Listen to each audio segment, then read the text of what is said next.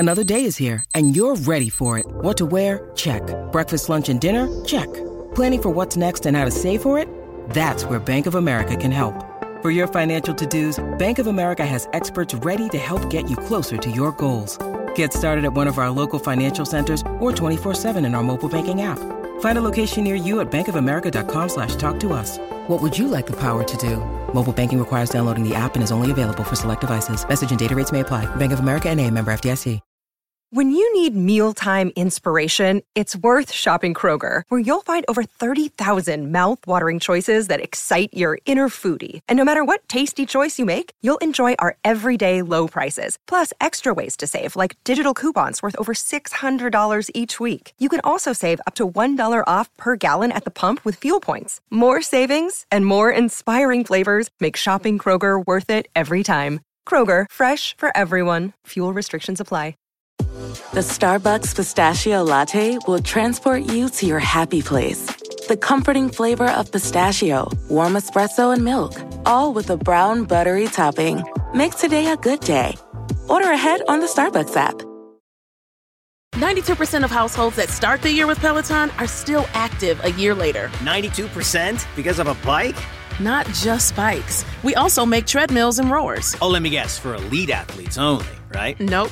It doesn't matter if you're an avid exerciser or new to working out. Peloton can help you achieve your fitness goals. ninety-two percent stick with it. So can you. Try Peloton bikes, tread, or row risk-free with a thirty-day home trial. New members only. Not available in remote locations. See additional terms at onepeloton.com slash home dash trial. Hi, everybody. This is Fee Waybill, and you're listening to the What Difference Does It Make podcast. Please stay tuned.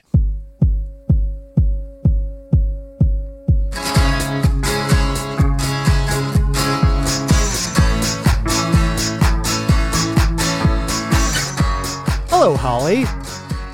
Good afternoon, Dave. How are we today on the What Difference Does It Make podcast? We are fabulous today on the What Difference Does It Make podcast. This is a, another particularly good day, a most excellent day. Look at you. Good job. Thank you. The reason we mentioned that is because our guest, he was part of the Future Council. You can, yes. you, can you name the Future the, the, the two others that were on the Future Council in Bill, in Bill and Ted's Excellent Adventure? I can't. Can you name them? I can. Tell or, me. Of course, well, the woman, Martha Davis of the Motels. Yes. And taking center, uh, Clarence Clemens from the E Street Band. Oh my gosh, that's right. Yes. So, yes. So. so they, yeah. And Fee Waybill, who is our guest today of the Tubes. This is such a, this is really is a spectacular day. I'm very, very excited to talk to Fee. He's had quite an interesting career, more than interesting. Also, because he's so interesting, stuff that I'm going to take out of our podcast will be on our YouTube page. Right, Holly? So, yes, there will be plenty of outtakes on our YouTube channel. So just when you go to YouTube, just look for the What Difference Does It Make podcast. Yes. So please subscribe to our YouTube page. Holly posts some wonderful things on there. It's always uh, fun to, to see. And, you know, every Friday, new episode. So always subscribe to the What Difference Does It Make podcast, and you'll always be a, get a surprise every Friday. Don't you love surprises? Surprises are fun sometimes. I, don't you? I love surprises. I love surprises. All right. Well, today's surprise is Fee Waybill of the Tubes. And so let's get started on the What Difference Does It Make podcast. Okay. You guys are good? Everybody's good? Yeah. Everybody's We're good. Set. Thank you. Thanks for setting us up. Oh, you know what? It, it, it's so funny. It's always the spouse who helps set up. Yep. Yeah, exactly. She she takes care of all my Zoom stuff. Her name's Elizabeth. She t- she makes sure that uh, you know, I'm wearing something nice and the hair is good and the background is good and you're perfect, perfectly framed, perfectly dressed. Hair, not a hair out of place. You're perfect. She yeah. did a great job. Although, yeah, yeah, I'm wondering now who that what that duck is in the background. That uh, that. That golden goose. What's going on there? Yeah, that's a that's a big duck sculpture. I requested that. I like that a duck sculpture. Yeah, we're in the art room. We have a uh, we turned our uh, our garage into an art room, and uh, my wife likes to, to paint. And right now, she's like gotten into uh, pottery. We got a we got a potter's wheel, and she's been making pots and bowls and glasses and just you know, but we were buying clay left and right and tools, and she loves it. It's great. But she's actually an artist. This isn't just a pandemic project. No, she's well, she's been doing the painting thing for a long, long time. We we uh, we managed to actually finish the conversion of the garage during the pandemic. And then it's funny because, you know, she was into this pottery stuff before, but now it's just completely, I mean, you can't even get the guy on the phone. You you call him up. No, sold out. You know, you want to, you want to kiln? Oh, well, that's nine months waiting time. You know, I mean, everyone, the world of pottery is just exploded during the pandemic. So, you know, I don't know. It's really fun. She, t- she got a, for my, uh, what was it for Father's Day, which is weird because I, I don't have any children, but, uh, for Father's Day, she got us lessons at a place here in Los Angeles that shows you how to throw pottery. It was great, and we loved it, and we got really into it. We went back like four times and kept making bowls and this and that, and and so she's kind of taken on, uh, continued on with it. It's been it's been really fun. Is this a place where someone who doesn't know anything could actually learn? Oh, yeah. I didn't know anything. We, neither of us knew anything. Yeah. And they sit you down in front of a wheel and they just walk you right, you know, just show you how to slab, put a big hunk of clay on the wheel and, and then center it and then pull it up and then push it down and make a bowl. They pretty much only do bowls. So, you know, I want to do no. this. All right. Yeah. Are you turning, What's... are you turning them into bongs, or are they just bowls? What's going on? Well, no, not bongs. Okay. We haven't got that far along yet. That okay, you will. For the future, from big vases, and she's really into it. It's great. Oh, that's fun. Uh, the drummer in the Tubes also is, uh, he's an artist as well. Yeah, Prairie is, is an artist, and uh, we did, you know, we do all our own artwork. We do our own album covers. We do our own T-shirts. We are any kind of artistic endeavor is done by in-house. And Mike, when Mike Cotton was in the band, uh, originally, Mike was and Prairie were like a team, and they would, we, we designed our own sets, and we designed, you know, everything about artistically about the show. We did ourselves. Okay. So speaking of design, I, your newest album, which was actually released last year, right? Fee Waybill Rides Again. Uh-huh. The cover of it. Yeah. Was that a design from someone?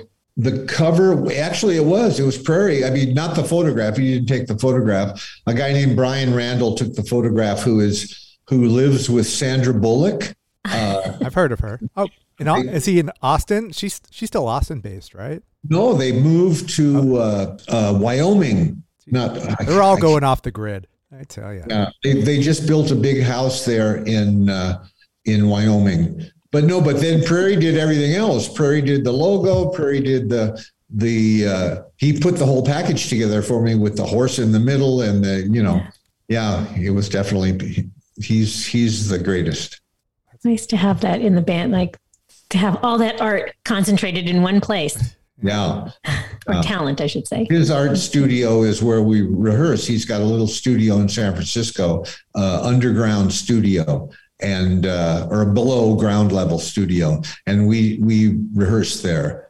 Yeah, the Tubes are going back on the road. Do you go? Does everyone fly into San Francisco? And, and uh, oh yeah, well everybody of- lives up north except me. Okay, I'm the only. Uh, Rick lives in Modesto. Uh, Prairie lives in San Francisco. Dave lives in Santa Cruz. Everybody is pretty much up north there. So I fly in. We haven't done a gig for nineteen months, yeah. So we actually did have to rehearse. We were up there and spent a week rehearsing in the little rehearsal hall. And, you know, it's, uh, I was, you know, it's been so long. I thought, oh, well, you know, I'm not going to remember any lyrics at all, but I did. I, it just, it's like, you know, after forty-five years, I mean, they just, you just, you know, you don't have to think about it. You just open your mouth and the lyrics come out. You know, they came out. I didn't even think about it. And I rem- I realized, oh, I know all these songs. Oh yeah. I remember. I remember how to do this. Oh, yeah. Yeah, kind of. I think the pandemic actually played into that that fear of I'm I'm losing something. You know? Oh, are you kidding? Oh, I mean, it was it was especially for for you know, for me, for, um, you know, my life is, uh, is live performance on the stage, and that just completely went away. Mm-hmm. And uh, no gatherings. No, I mean, it's all about gatherings.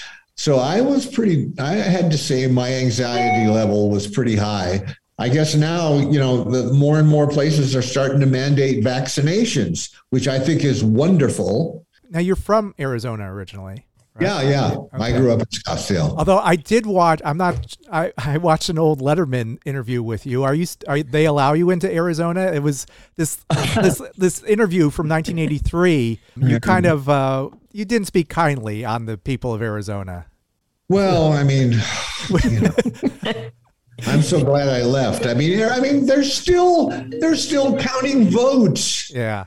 For twenty twenty. I mean, it's ridiculous. It's ridiculous. It's, you know, it's it's it's always been Republican controlled, always. It, I mean, ever since Barry Goldwater, you know, and uh, so I, you know, I just uh, I can't I can't understand it. I just don't get it.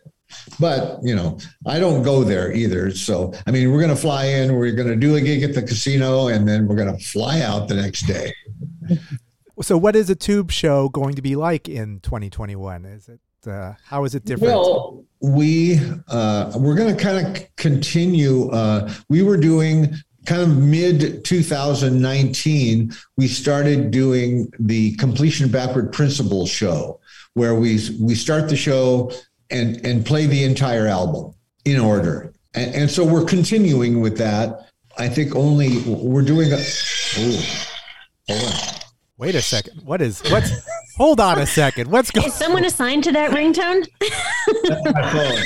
That's my horse. Wait, wait. Sammy, I'm doing an interview, okay? Sammy is, is works for the management company. He's the son of my manager, Jonathan Wilson. And uh, and that's also what happened in two thousand nineteen. We we finally signed with a management company. We hadn't been with a management company for, gosh, ten years maybe. I I was the man. I did everything. Yeah. I did the the travel, the hotels, the tax return, everything. And uh, and and we uh, actually, thanks to, once again, my wife, uh, a friend of hers, a lawyer guy, friend of a husband of her friend, said, "Oh, you know, you guys really need a management company." And I said, "Yeah, no shit." And so he got this. He talked this manager, Jonathan, into coming and seeing us here in L A at the at the Canyon Club in Agoura Hills. And he said, "Man, I want to manage you guys." And so I said, "Okay, great." and, Phil, and here's your application. Phil, please fill right, this out. Right.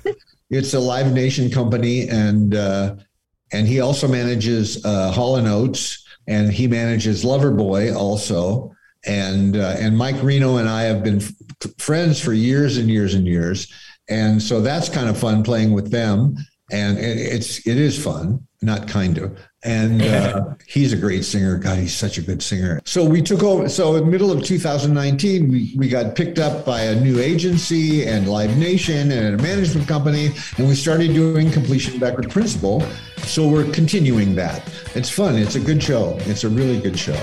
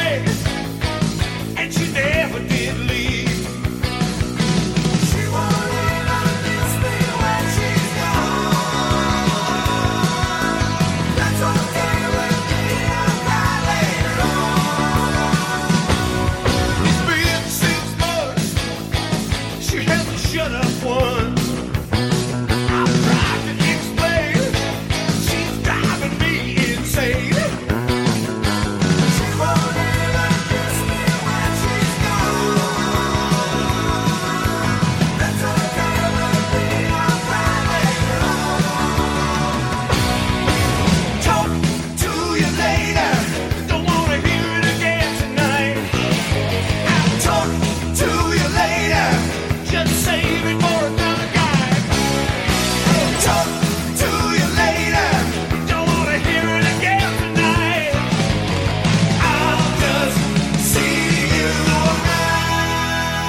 well, it's good because, I mean, it's a good album. So let's talk a little bit about Completion Backward mm-hmm. Principle. Uh, this was produced by, I had no idea, but after listening to it, like, oh, it makes sense. The producer, David Foster. Why would a guy like like a Fee Waybill be attracted to David Foster and the band that, that recorded, like, Chicago? And, I mean, I've seen the documentary now of, of David Foster and how insane he is.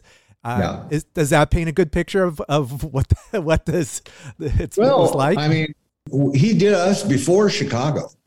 Okay. Um, we were with we were at A and M Records from seventy-five until nineteen eighty. We made five records for them, and we never really had a hit. We were kind of stuck in the in the genre of a cool cult band. You know, well, that only you, that only that only lasts for so long, you know. And then originally, Jerry Moss. They, I mean, Jerry Moss is a great guy, and and Herb is a great guy. And Herb, you know, we used to go to their the studio in, you know, the uh, it used to be on La Brea. Yeah, uh, love it. And we used to go to the studio and hang around and, you know, do interviews. And we actually painted the walls with giant flying records, you know, and, uh, and Herb would just sit there playing his horn all day long. He had a little, he had a little studio on the side of the, in the parking lot, and he just sit there and he'd just play his horn. And just, it was so cool. It got to the point where we couldn't, we just couldn't figure out how to get a hit on the radio. And and they just, you know, they really didn't want to release us, but they pretty much had to. And and they released us. And uh, we had a friend, uh, a guy named Bobby Colomby. And Bobby Colomby used to be the drummer of Blood, Sweat, and Tears. So he was a musician, and he loved Prairie. He thought he was so great. And and he probably still does. And so Bobby was had moved on to being an A and R guy at Capitol. And he said, I can get you a gig at Capitol, but it, you pretty much need to get on the radio. You know, you need to start selling some records and and get on the radio. And and David Foster, and he he knew, I mean, he's the one that brought David Foster in. And David Foster had just, he just done Boogie Wonderland with Earth, Wind, and Fire. And he had just had a number one song with After the Love Is Gone. And he had never done a rock and roll album. It was always R and B. And so he was a little skeptical also. And he came up to San Francisco and uh, he goes, well, you know, I don't know. And and we played, you know, we started playing songs for him. And, you know, we had a bunch of songs. We had Don't Want to Wait Anymore and Amnesia and Attack of the fifty-foot Woman and all these songs on Completion Backward. And he thought, wow, this is cool, you know, and, and he he started helping us arrange stuff, and he was a brilliant arranger, and uh, and it just all kind of clicked.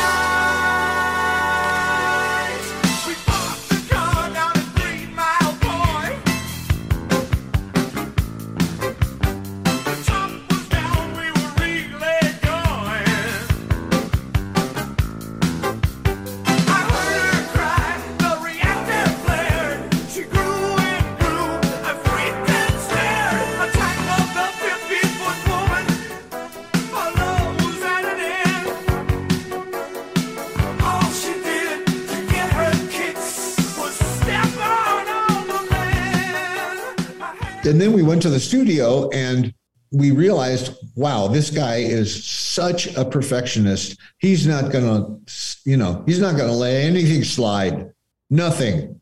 And the first vocal I did was Amnesia. It took me a week. You know, right? I sang three hours. I mean, you know, I sing, I, and this was before, obviously, before Pro Tools.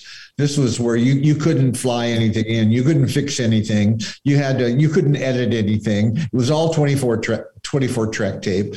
And, you know, I had never been pushed that hard before. And, you know, Todd Rundgren did the record before, and Todd was kind of, you know, like, he would kind of go, okay, yeah, that's pretty good. Yeah, that, that's, that's a great feel.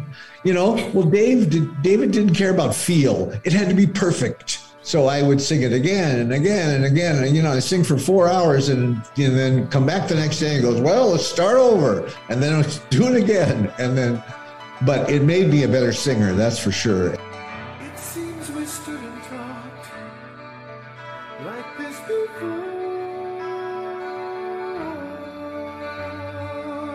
Why can't I remember? Did we share something more?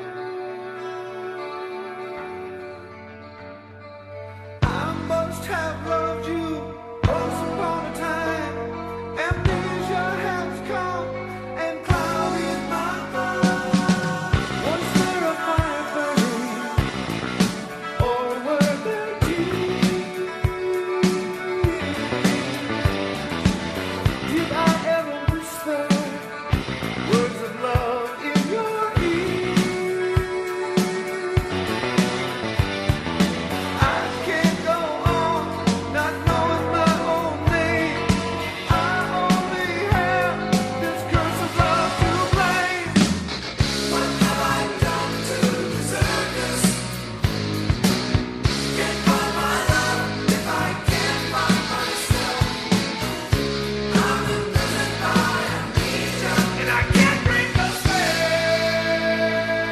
Because you'd been, you'd already had four albums out, and like, okay, we gotta, we've we've done it one way, you know, we've done it the rock and roll way. This guy might know what's what's going on, so I'm going to have the patience to deal with this. That you might not have had that patience when it was your debut record. Well, yeah, uh, I, I mean, I, I mean, his reputation preceded him, didn't it? And we all knew that, and we all knew, God, if you can just, you know, if you just do what he says, and, you know, it's going to work out. I mean, our first album was Al Cooper, and we just didn't know what the hell we were doing. And Al kind of led us through. And then we did, we did an album with Ken Scott, who, you know, had been an engineer on Beatles records. And Ken Scott was, I mean, he, he really had a feeling for engineering, but as far as producing goes, I mean, I don't think he said ten words to us the whole time. We'd go, we'd go do a take, and he'd sit there and sit there and, and we'd go, well, what do you think, Ken? What's it? And he would just go, uh, wasn't perfect. And that was it. Yeah. They didn't, that was all he said. Okay, well, let's do it again then. You know, so we really never had. And then the third album was a live album, Pete Henderson. And that, that was a great album, live in, in London at Hammersmith Odeon. And then the fourth album was Now, and that was by a, a by a producer named John Anthony. We drove him insane, pretty much drove him insane. He was an Englishman, he was very proper, and we drove him insane. And halfway through the album, he just disappeared. He just said, okay, that's it, I'm gone. And he got on a plane and flew back, flew back to England. What's, what was, what were you guys doing? How, how do you, how'd you set off your producer? What's going on there? How do you drive a producer insane? Yeah. Yeah. I don't know. I guess, you know, we, it, it was a crazy schedule. We were, we all still lived in San Francisco at the time, and we had come to L A, and we were playing the Whiskey A Go-Go, and we played the Whiskey for, I think this, that's what kind of drove me insane. We played the Whiskey two shows a night for three weeks in a row. Oh, a residency kind of. Yeah. yeah. Nice. And then at two o'clock in the morning, we're all drunk out of our minds. We would go to the studio to record. We would record from okay. like two until ten. Yeah. And then, you know, go home and sleep all day. And he had never worked like that before. And here we come in the studio after, you know, doing two sets at the Whiskey, and we're all completely, you know, high as kites. It was, he just couldn't handle it. He couldn't, he just said, what, you know, can't we just do a regular session? No, sorry. We're, we're sleeping all day because we got a gig at night. And so that was insane. And then he, so he ended up leaving. And so it was left to us, and we had a, a the, the second engineer on the product, on the project was a, a guy named Don Wood, who was a, he was like our front of house sound guy for touring. And so he took over, and we finished the record with him. And that was not a great record. And I mean, there was some wacky songs on it, but the you- great part about that record was we had Captain Beefheart come and play on our record. Nice. And we were all huge fans of Captain Beefheart. And he played on Kathy's Clone, and we did a Beefheart song. uh, my head is my only house unless it rains. And oh, so that was really cool. And that's the best part, best thing about that album. Talking Tubes with Fee Waybill. We're having a great time, but as we always do, we take a break. So that is what we shall do.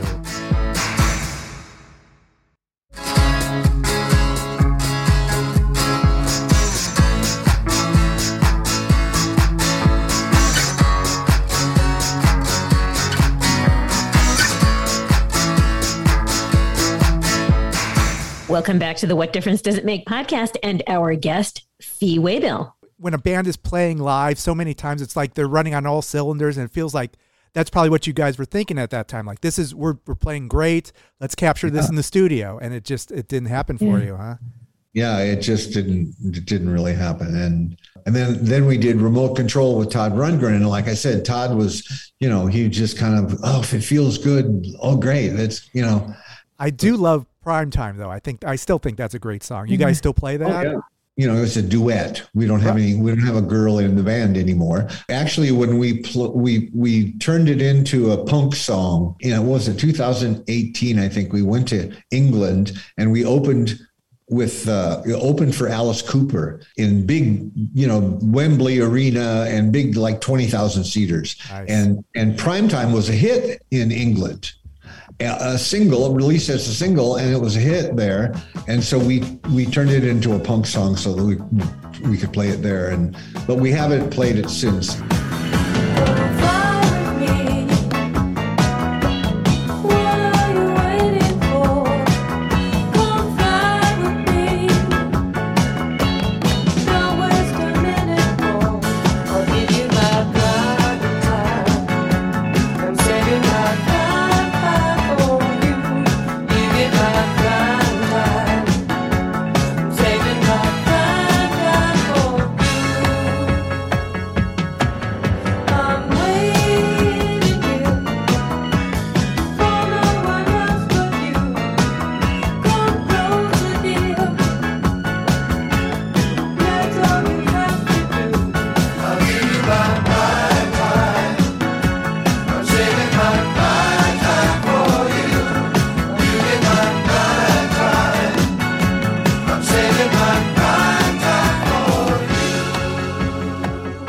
We're thinking about, you know, we do a new show.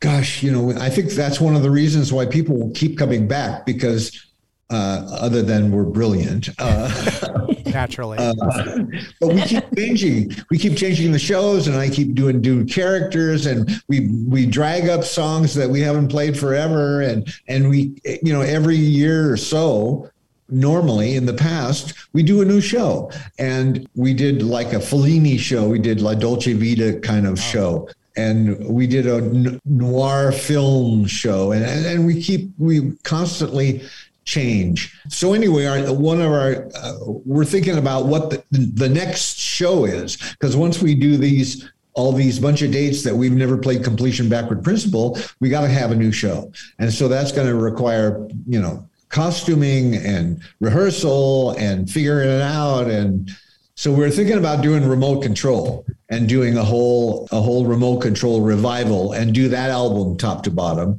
The thing with Remote Control was we only had a month, and that was it. We had a month to put this together, and we didn't have any songs. We had just come off tour in in like just in, you know, November. We took December off, and then in, we had January to do the album, and then to release it in February and go out on tour again in March. We did that over and over again. We did, wow. you know, March to November. We did that like twelve years in a row, and then go back in and do an album, and then go back out. And so we had tours, we had a dates, tour days booked. We had everything booked, and we had only so much time to do that record, and we didn't have songs. And I had read this book. I kind of came up with the concept of remote control. I actually, I didn't come up with the concept. I plagiarized the concept from Jerzy Kosinski, who wrote Being There And at the time, I read this book. I, I, I, I he wrote Painted Birdie. I, I really love his books. And I wrote and I read Being There, and I thought, God, this is so great. You know, the kid who never gets outside, who never has a real experience. It's all virtual. He's, you know, he's shuttered. His parents don't care about him. He sits there and watches T V all day long. So I thought, God, well, this is this is what a great idea. And so I told Todd about the idea of here, here's a kid who just watched, it's all, and, and that's kind of the ironic part is that that's the kind, that's kind of the way all of us grew up in Arizona, because it was one hundred fifty outside and you didn't go outside during the day. You were inside watching T V all day long, and you're watching, you know, the, the, the Rifleman and Wanted Dead or Alive and T V Westerns all day long, The Virginian and, you know, Paladin and oh, and oh, I loved all those and, uh, and, and cowboy movies.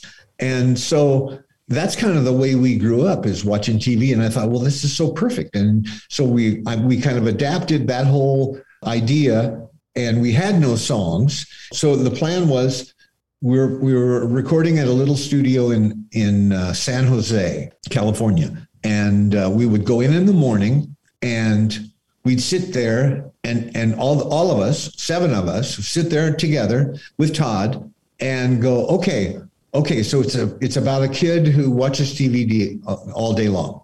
So what's the first thing? Turn me on. Okay, so then we write the lyrics for Turn Me On, and then we go for lunch, and then we go back into the studio in the afternoon, and we figure out what is the music for Turn Me On, and how does it fit with the lyrics, and so we come up with the song. And then the next day we went in and went, okay, what, what, what's next? T V is king. Okay. Oh, right. Okay. T V is king. And so we did the same thing. We write their lyrics in the morning, afternoon, write the song and record it. And I think the, the brilliance of that, not that we were, it was intended, was that, you know, I think one of the things that drives me crazy most about songwriting is second guessing yourself. Mm-hmm. And, you know, oh, well, I'll try this and we'll try that. And well, let me change this and let me change that. And you second guess yourself again and again and again until you're back to the very first idea you had. You know, it's like you can't beat the demo. You know, you go in the studio and you have a great demo, and then you try eighteen thousand different things and they all suck. And then you, you're back to the demo. And so we had no time. We had, I, I, I can't say that it was intentional, because we had no time. We couldn't go back and redo it and re-record and fix this and fix that. So the record was, it was one take. It was your gut. It was what you thought that day. I think that's a good way of, of doing things. And like I said, it wasn't intentional. We were backed into a, a, a position. And I think that that, I, I love that album. I think that's a great album.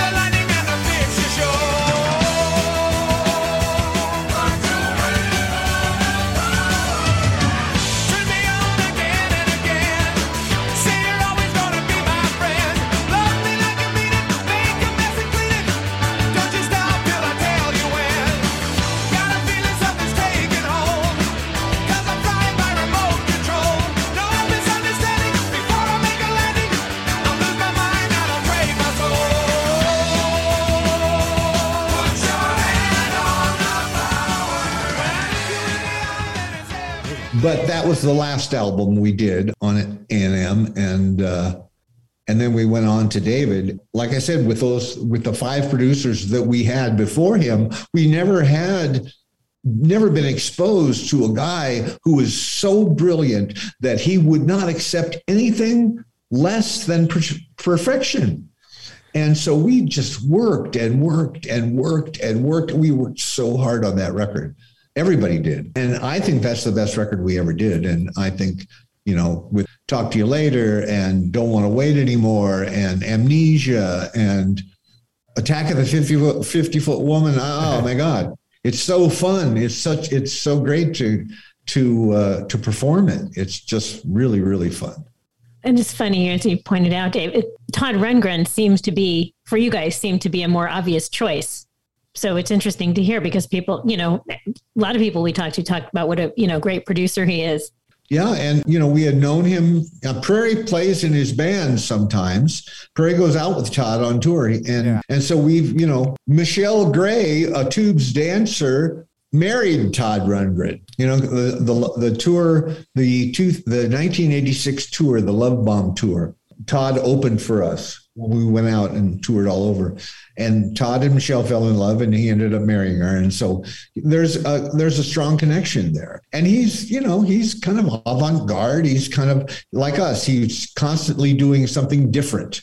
You know, every album, he's got a new album, and it's a new show. And then it's the, you know, it's the Tiki Lounge show or this. I mean, it's just, He he's never satisfied. He constantly is changing, and, and that's really cool, I think. Yeah. It's kind of the love connection in Tubes community, because uh, because Prairie also, he married uh, Ree Styles, right? The singer. Prairie, well, Prairie never did marry Ree Styles, I don't think. Oh, okay. I, don't, I mean, they were together for, I mean, Ree was our singer from the beginning until uh, until about nineteen eighty, I think, or seventy-nine. I think the Remote Control tour was the last tour, and she's just said, I can't do this anymore. I can't live in the damn bus anymore. Yeah. And and they had been together at that point. They had been together, gosh, fifteen years, maybe. I don't know. Yeah. And she left the band, and then, and they stayed together for quite some time after that. So you, you never replaced Ree as a, for a female? No, vocal? Well, we, not really. Uh, we didn't replace, well, we had the, we had Michelle and Cheryl, and we had Cynthia Rhodes, and they did some back, uh, they were dancers, you know, and they did some background vocals, but we never replaced her in terms of, of her featured vocalist type person. And then after, in the kind of the second incarnation of the Tubes, we had uh, another singer. We had another couple of singers here and there, and but they don't last. Those group, they don't last on the road. The road is hard, you know, and they don't. We had one girl that was so worried about somebody seeing her naked, you know, because we're d- trying to do quick changes, and sometimes the quick change booth is just like a little plastic shack, you know, and she got so upset that some, I said, nobody cares. Okay. Just let's just change. I, I don't, I'm not going to look at you. Nobody's peeking around the corner, and you know, you're gorgeous. So what do you care? And, but no, she's no, sorry. And that wouldn't, that didn't work. And so she quit. Oh. She moved to New Zealand. I said, you went to New Zealand? Why, why would you do that? There's nothing but sheep there. I had know. to get that far away. Yeah, I had to get that far away from the Tubes. Really, really.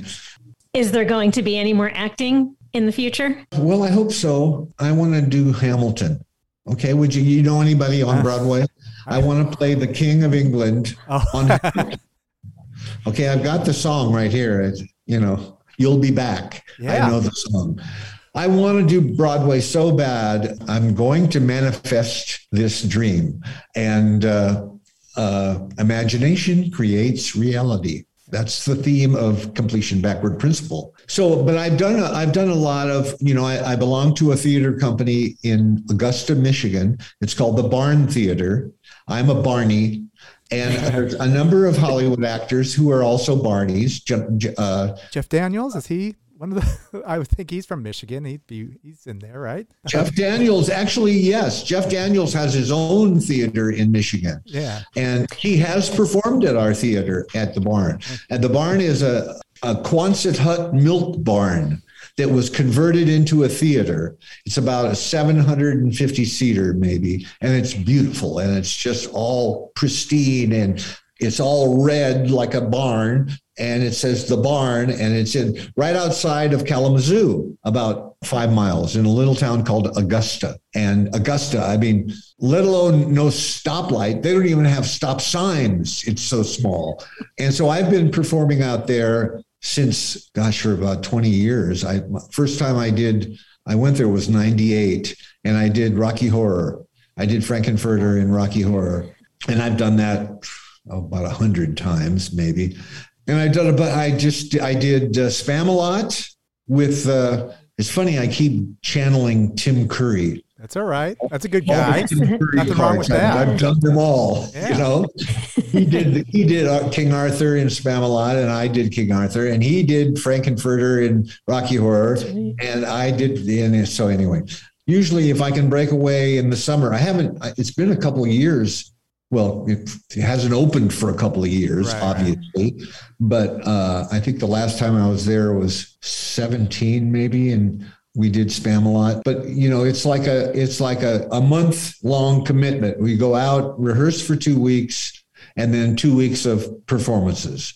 And, uh, I, God, I really, it's really great. The kid who runs it, his name is Brendan Ragazzi, and his father started it, who was a Hollywood actor and decided to, you know, come, go back to his hometown and open a theater. And he left Hollywood and went back and opened this theater. And then Brendan took over when he, when his father died, and he's now the director of the barn. So uh, cool. And it's a E M C school. It's Equity Member Candidate School. So if we, if you'd like to be a member of Actors Equity, you can go there, and after performing so many hours, I think it's fifty hours, they give you an equity card. And sometimes they have, you know, Tom Wopat has been there, and Robert Warner has played there, and they get Hollywood actors as well. And a lot of sometimes Broadway actors come out and do it. And, uh, you know, sometimes they get rock singers from L A. Yeah. To come out. Well, you have a number of, of characters, personas, on, on stage personas that uh, they might need some fleshing out that might play to, uh, you know, a stage yeah, show. I haven't, I, I haven't. It's funny. It's funny. Uh, you know, I've done Quaalude for so long in the big, big shoes, right? Yeah. And the first time I went out to do Rocky Horror, the costume lady, you know, hands me the pair of, of open-toed pumps, and the heel is about that high. It's about two inches. And she goes, oh, I'm really, you think you're going to be able to walk in these? They're two inches high. And I went, uh, I don't think it's going to be a problem. Okay. I, I showed her a picture of Quaalude's shoes. I said, these are eighteen inches. Okay. They're, this two, these are not a problem for me. It'll be no problem. So I don't think they, I, they didn't open. I know they didn't open in twenty twenty, and they didn't open, I don't believe, this year either. And these, I mean, they, a lot of the kids are college kids, and they audition in like January. He goes around to different colleges and they audition, and they want to come to the barn, and they want to be an equity member. And, and, you know, and they pick, I don't know, twenty kids, and then they do eight plays, and you have to learn a new play yeah. in two weeks. You have to learn it, whatever it is, Rent or Sunset Boulevard or, you know, Rocky or whatever it is, whatever play they pick. You got to learn it in two weeks and have your lines. And it's really a good, it's really good training. It's amazing. It's a, it's a great place. Love it. You, sounds you, yeah, it sounds like something to look forward to every summer. You did yeah. audition early in your in the seventies. You had an audition for Night Shift, right? That Michael Keaton got. Is, yeah. How did, did. you? How did you? So what? Yeah. What's the story behind that? I would have. That I, kind of makes sense. I don't know. I, I had done a, a small part in a movie called Groove Tube. Was I, I can't remember. It was Procter and Bergman movie. And uh, and I and somebody knew somebody and said, will you? I didn't have an agent. And uh, they said, will you audition for this? And I, I thought for sure I was going to get it, you know, because it was perfect for me. Really? And, uh, but, you know, Michael Keaton got it. And I actually knew Michael Keaton. We played we played on a on a celebrity softball team, Hollywood Rollers or something. I can't remember what the name it was, but in Encino. And Mike, Mike Keaton was a shortstop, and I played first base, and he was good. He could play. So it pretty much killed our friendship when he got the board. And I didn't. All right, let me ask you about another film, which I know it wasn't necessarily an acting role, but I just rewatched this again last night. Xanadu. Oh, You watch you watch Xanadu, Holly? No, I only watched the scene. I only watched watched your your scene. How was that ex- an experience like that? uh, well, Kenny Ortega was the choreographer I for the movie. So this is this he's the Michael Jackson. So this is right. This is a oh, yes. serious huge High School yeah, Musical. Yeah, I just all of High School Musical one, two, and three. Yeah, he did Michael Jackson. He did Bette Midler. He did he did everybody. And he started with the Tubes. We met Kenny Ortega in about nineteen seventy-three or four, and he had just come off a, a regional tour of Jesus Christ Superstar, where he was like a background dancer. And he saw us play one night and he said, oh, well, you guys, and we were just, we had, you know, we were stumbling on top of each other and had no, you know, no choreography at all. And he saw us and he said, I want to be a choreographer. Can I help you put shows together? Wow. And we went, yeah, sure. Come on down. And, you know, so yeah, he started with us and He's he's amazing, amazing. I mean, he put our whole world together from from the beginning, from seventy-five all the way to eighty-six, eighty-seven. Mm. And he would go out on tour with us and he would, you know, get rehearse with us and put dancers together with us. And oh, so uh, was he responsible for your you ending up in Xanadu? Yes, he was. He was the choreographer. And he said, you know, oh, I got these guys. I, you, you know, oh, they nice. wanted a, a band to play that song, got some dancing to do. And then the other, you know, they had like the forties Andrews Sisters kind of song mm-hmm. and that kind of, and they then merged. they kind of they merged, staged, merged together.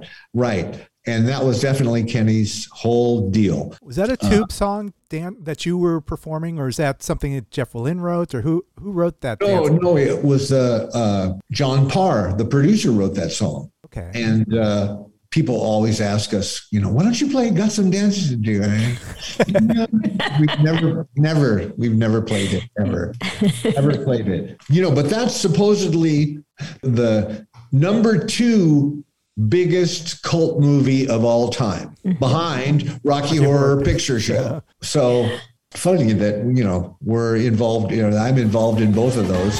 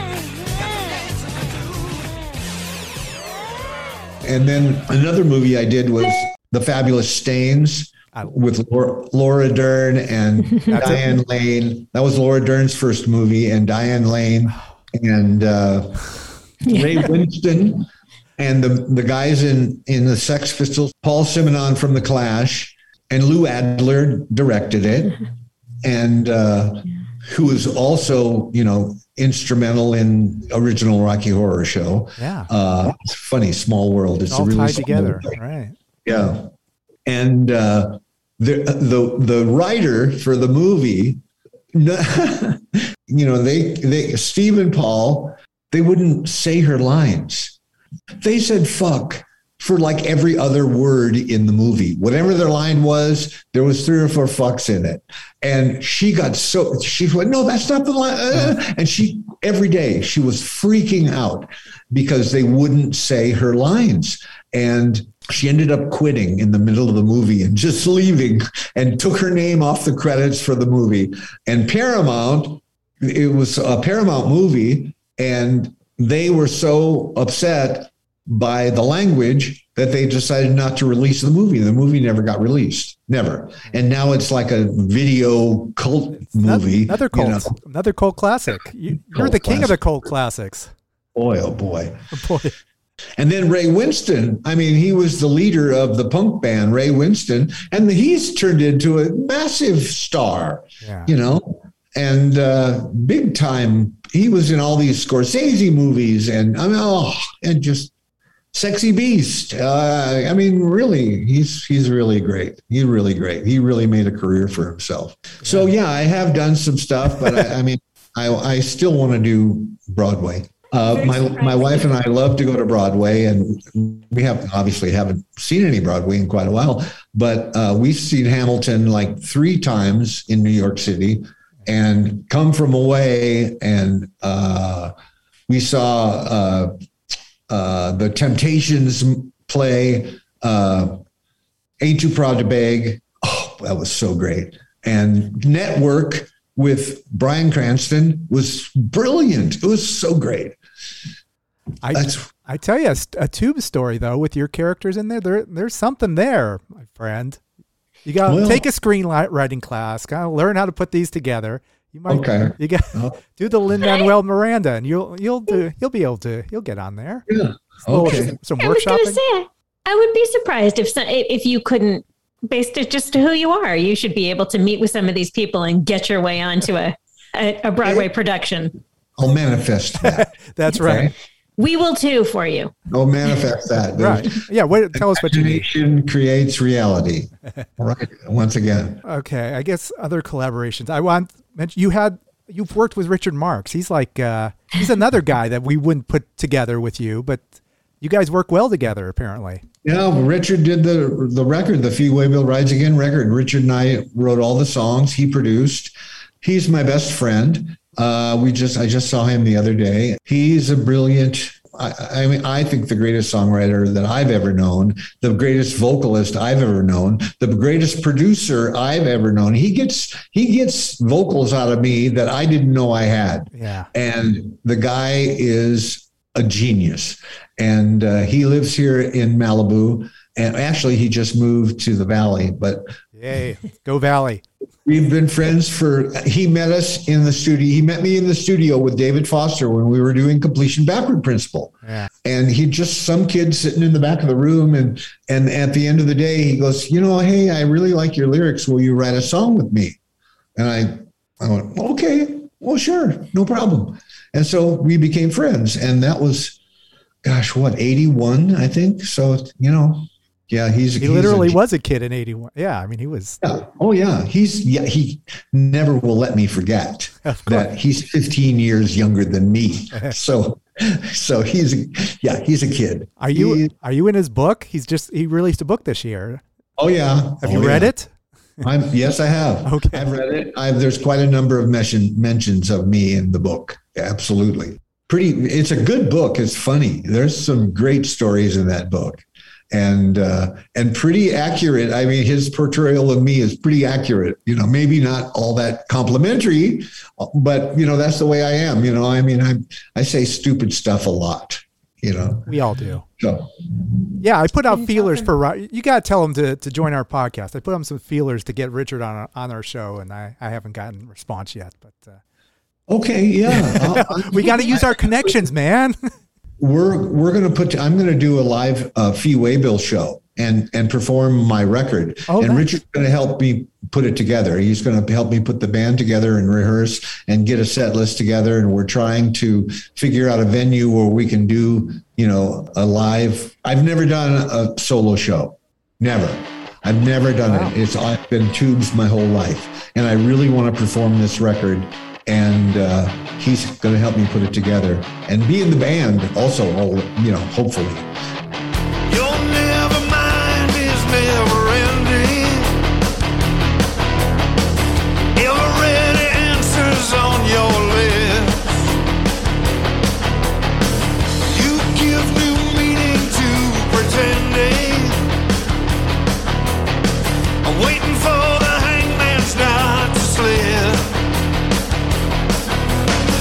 know how you justify the fraud.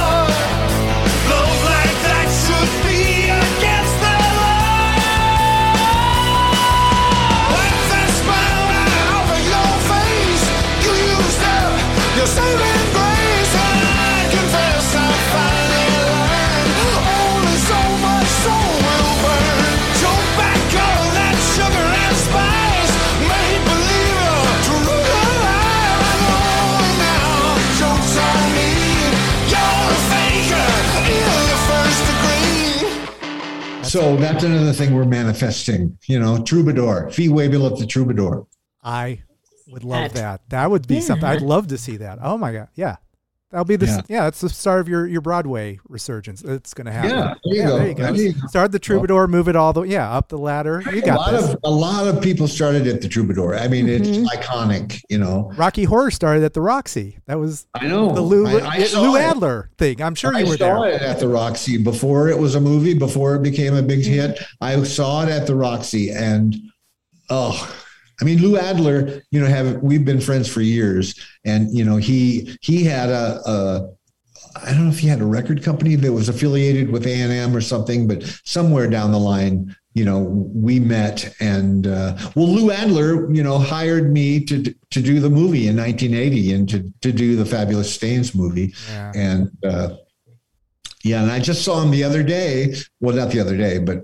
Gosh, you know, it's like twenty twenty disappeared. We'll just, yeah, just say the other day. We'll believe you. That's fine. Right. He was, uh, Kenny Ortega got a star on the Hollywood Walk of Fame, and Lou was there, and I was there, and we hung out. And uh, I remember he was wearing a bright yellow suit with shorts, yellow shorts. It was classic. Of course. It was classic. Thank you. This was such a pleasure. Yeah, that was such cool. a total treat. Very cool. Uh, well, thank you. Thank you both. Yeah, okay? Appreciate it. For having me. Thank you for taking the All time. Right. Take care. Okay, it's my pleasure. All right. Hey, bye. Okay, we covered a lot of ground, but we didn't cover all the ground. He is so fantastic, and he has had just such a great, varied career. And I think we will see him on Broadway someday. Don't you think he's he's deserving of that?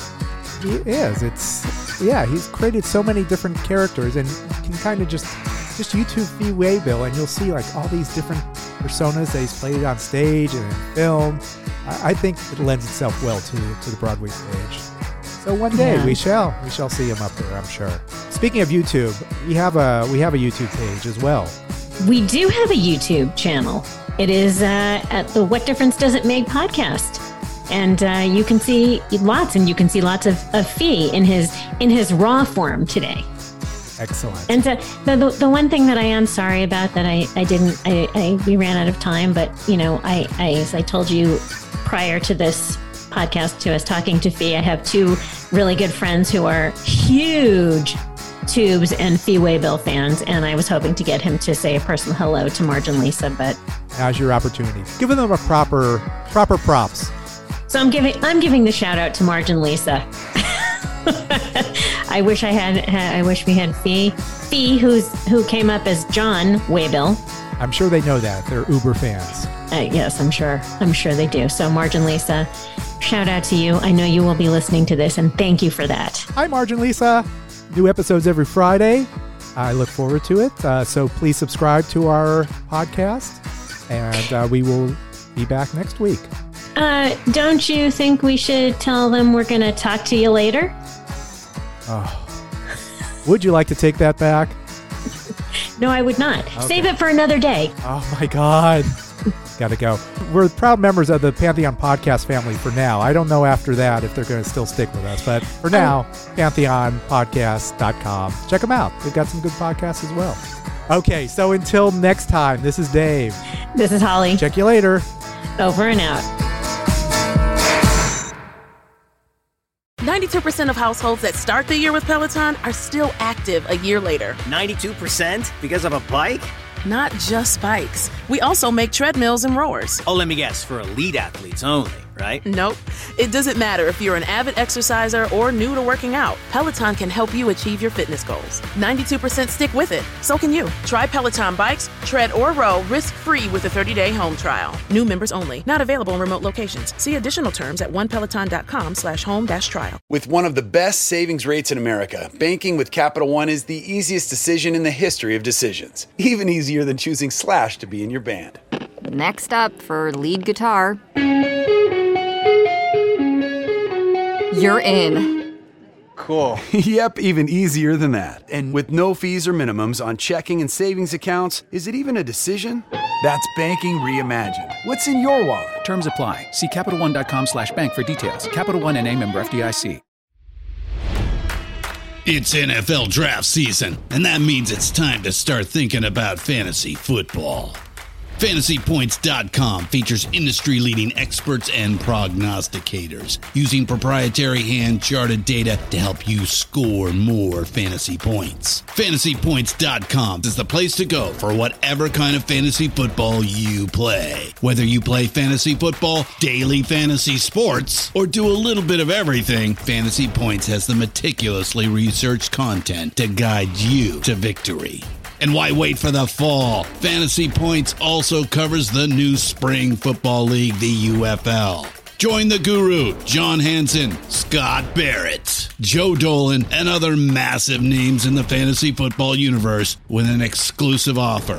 Use code Pantheon for fifteen percent off any Fantasy Points package, including the all-in package, with access to every article, tool, and data nugget that Fantasy Points has to offer. That's fantasy points dot com and code Pantheon for fifteen percent off at Fantasy Points. fantasy points dot com. Code Pantheon. Score more fantasy points.